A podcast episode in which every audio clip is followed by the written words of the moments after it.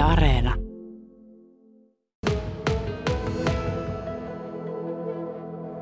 Kuusi on pystyssä. Se nousi itse asiassa tänne jo eilen ja sillä on mittaa 13 metriä. Latvassa on jo noin metrinen tähti. Sillä on valot. Niitä ei ole vielä sytytetty ja täällä häärii sitten haalaripukuisia miehiä ja naisia kymmenkunta kappaletta ja kraana-auto on tuossa valmiina. Palokuntaa tänne ei sentään ole paikalle hälytetty ja kraana-autossakin on pari kaveria ja ilmeisesti tässä vaiheessa Jarmo Latvala, joka työskentelee Vaasan kaupungin viheralueyksikön palveluvastaavana, niin täällä on meneillään nyt sitten se valojen asennus. Joo, kyllä. Että eilen saatiin puoleen päivään mennessä 6 pystyyn ja aloitettiin sitten 12 jälkeen sen valojen asentaminen. Ihan valmiiksi ei saatu ja nyt sitten sitä hommaa on jatkettu tänään tästä aamusta heti ja iltapäivällä toivon mukaan sitten valot syttyy. Hyvä. Minkälaista valaistusta tämä kuusi muuten tulee nyt saamaan? Kuusessa on 100 metriä semmoista valoletkaa. Tuommoisen hehkulampun kokoisia lamppuja tulee ylhäältä alas roikkana ja sitten on 25 tämmöistä noin 30 senttiä halkasijaltaan olevaa valopalloa eri puolilla kuusta. Tämä rupeaa olemaan vähän sellaista aika suosittua touhua tämä kuusen tarjoaminen tänne torille. Tänä vuonna teille tuli nimittäin näitä tarjokkaita poikkeuksellisen paljon, mikä on tietysti ihan teidän kannaltanne positiivinen ongelma. Joo, kyllä. Noin kymmenkunta kuusta. Että ensin alkuunsahan me pitkin vuotta katseltiin omilta mailta, löytyykö sopivaa. Ja sitten näitä tarjokkaita rupesi syksyllä tulemaan ja niitä kierrettiin sitten. Työjohto kävi porukalla katsomassa, että mikä otetaan. Ja todettiin sitten tämä Purolan kuusi todella hienoksi ja päädyttiin siihen. Se on symmetrinen, siinä oli paljon käpyjä ja sitten siihen liittyy vielä tämä hieno tarina, mistä varmaan kuulette sitten hetken päästä. Kyllä, Männistön perheen pihakuusi ja äiti ja tytär saavat kohta kertoa vähän tarkemmin, että millainen tarina, rakas tarina tähän pihakuuseen liittyy. Kuusen täytyy ilmeisesti kuitenkin Jarmo Latvala täyttää tietyt, jos ei nyt ihan kauneus, niin ainakin tekniset kriteerit, eikä se voi sijaita missään aivan umpimetsässä.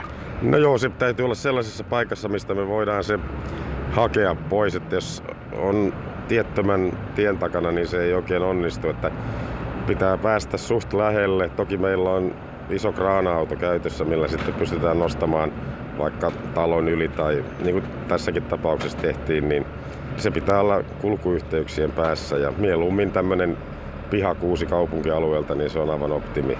Ja tämän pelkästään paikoilleen laittaminen ja saattaminen, pystyyn nostaminen ja nimenomaan, että se seisoo tuossa suorassa ja pysyy, niin ei ole mikään ihan pikkujuttu. Tuo nimittäin painaa. Joo, kyllä se painaa useamman tonnin ja kyllä tämä vaatii semmoista suunnittelua tuon kaatamisen, kuljetuksen, asentamisen kanssa, että tässä tarvitaan aika monta vaihetta, että ensinnäkin täytyy se kuusi käydä edellispäivänä ennen kaatamista, niin liinat kiinnittämässä, että ne on aamulla valmiina. Sitten korja-autosta käsin ne laitetaan sinne tietysti. Kyllä. Ja sitten aamulla ennen kuin metsuri rupeaa hommiin, niin vielä isompi kraana sitten näihin liinoihin kiinni, että saadaan veto päälle, että se kaatuu hallitusti sitten, niin kuin me halutaan, että oksat ei vaurioidu. Ja sen jälkeen sitten, kun kuusi on saatu kaadettua, se on maassa, niin liinojen uudelleen kiinnitys, nosto kuorma-auton kyytiin ja siihen kiinnitys ja sitten vielä kuljetus torille ja se reittikin pitää suunnitella ja siinä täytyy olla sitten vetoauto ja taka-autot ja täytyy mennä tavallaan niin kuin liikennettä blokaten eteenpäin, että päästään torille. Ei ihan pikkujuttu. Jos ei ole meillä kotikuusenkaan haku ja paikoilleen laittaminen aina sitä, niin ei totisesti tällaisen isonkaan. Niin, tämä kuusi siis tänä vuonna, kuten jo aikaisemmin puhuimme, tuli Vaasasta Purolasta. Se on Männistön perheen ikioma pihakuusi.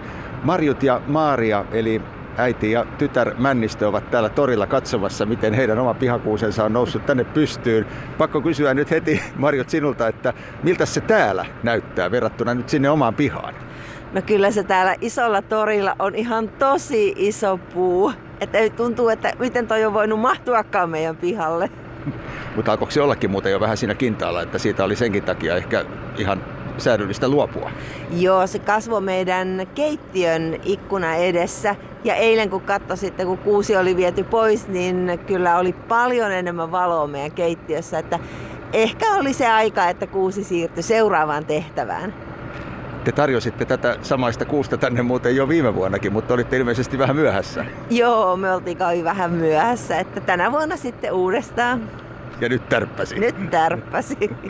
Mutta eikö piha näytä nyt vähän orvolta, kun siellä ei enää sitä omaa tuttua pihakuusta ole?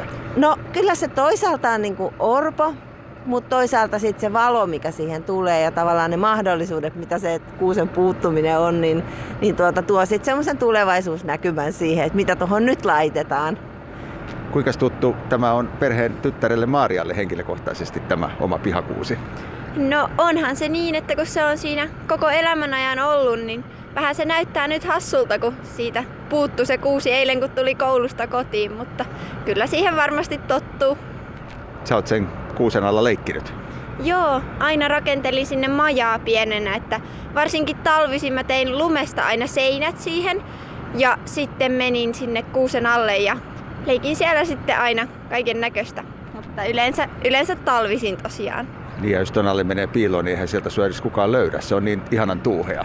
Joo, tosiaan sinne ei kyllä näe alle ollenkaan. Että sieltä oli vaikea nähdä, jos siellä joku oli.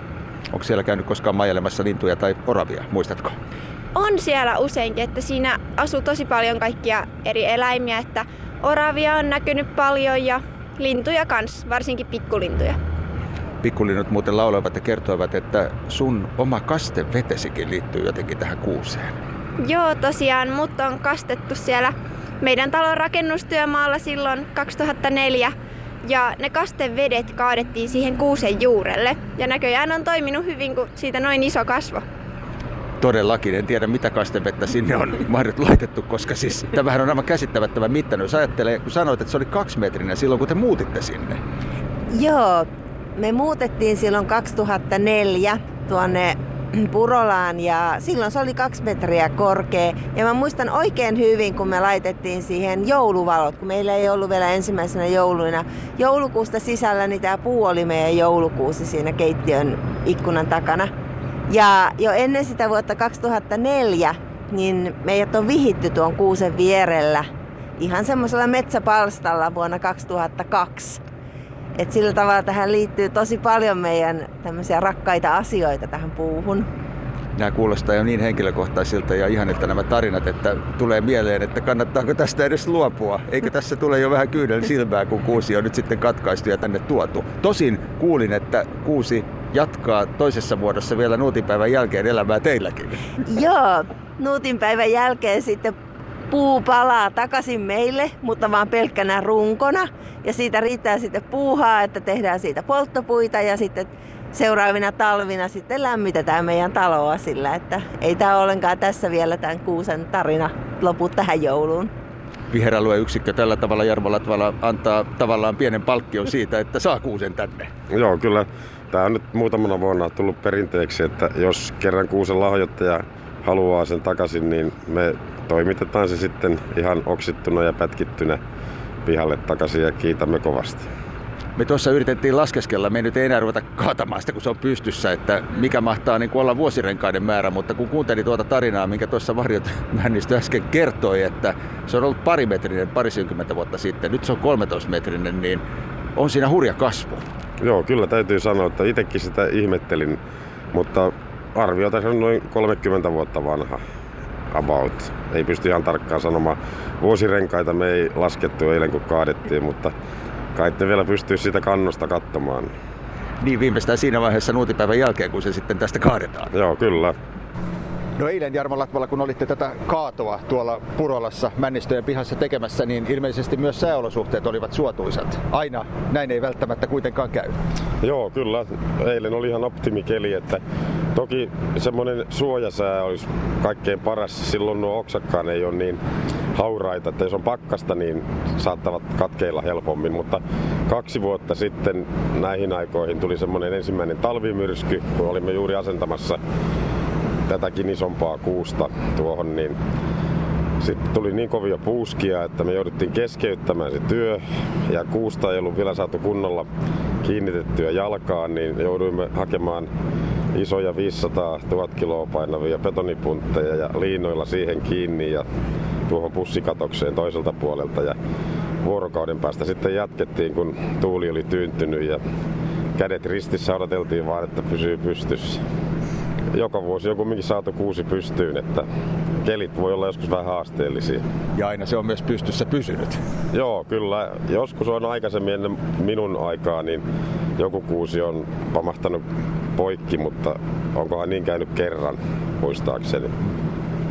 Onko kuusi muuten saanut olla noin osapuilleen rauhassa?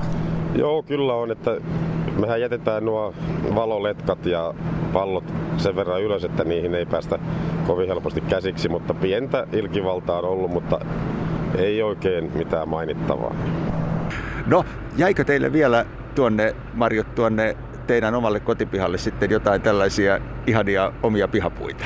No, siellä on vielä toinen tällainen, vielä vähän korkeampi kuusi, mutta sitä me ei kyllä anneta pois ensi jouluna eikä milloinkaan. Olitteko te, Jarmo, jo sitä kyttäämässä? No, kyllä mä kysyin sitä, kun käytiin katsomassa tätä kuusta, että otetaan tuo ensi vuonna, mutta kuulemma ei. Tuollainen joku muistomerkki esimerkiksi tuosta kannosta. Sinnehän jäi kuitenkin kanto. Joo, sinne jäi kanto ja se vielä hienosti tasotettiin se kannon pinta siinä, että varmaan sitten kun ensi vuonna on ylioppilasjuhlat siinä pihassa, niin varmaan jotakin ihanaa sen kannon ympärille laitetaan ja tehdään.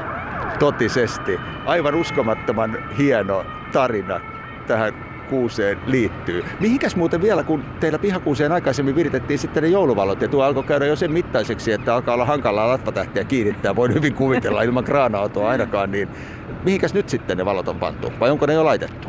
No valoja ei ole vielä laitettu ja nykyisin me haetaan sitten metsästä mökiltä ihan oikein kuusi sisälle ja laitetaan ne valot sinne sisäpuolelle taloa sitten, että ei viritellä sinne toiseen isoon kuuseen ollenkaan.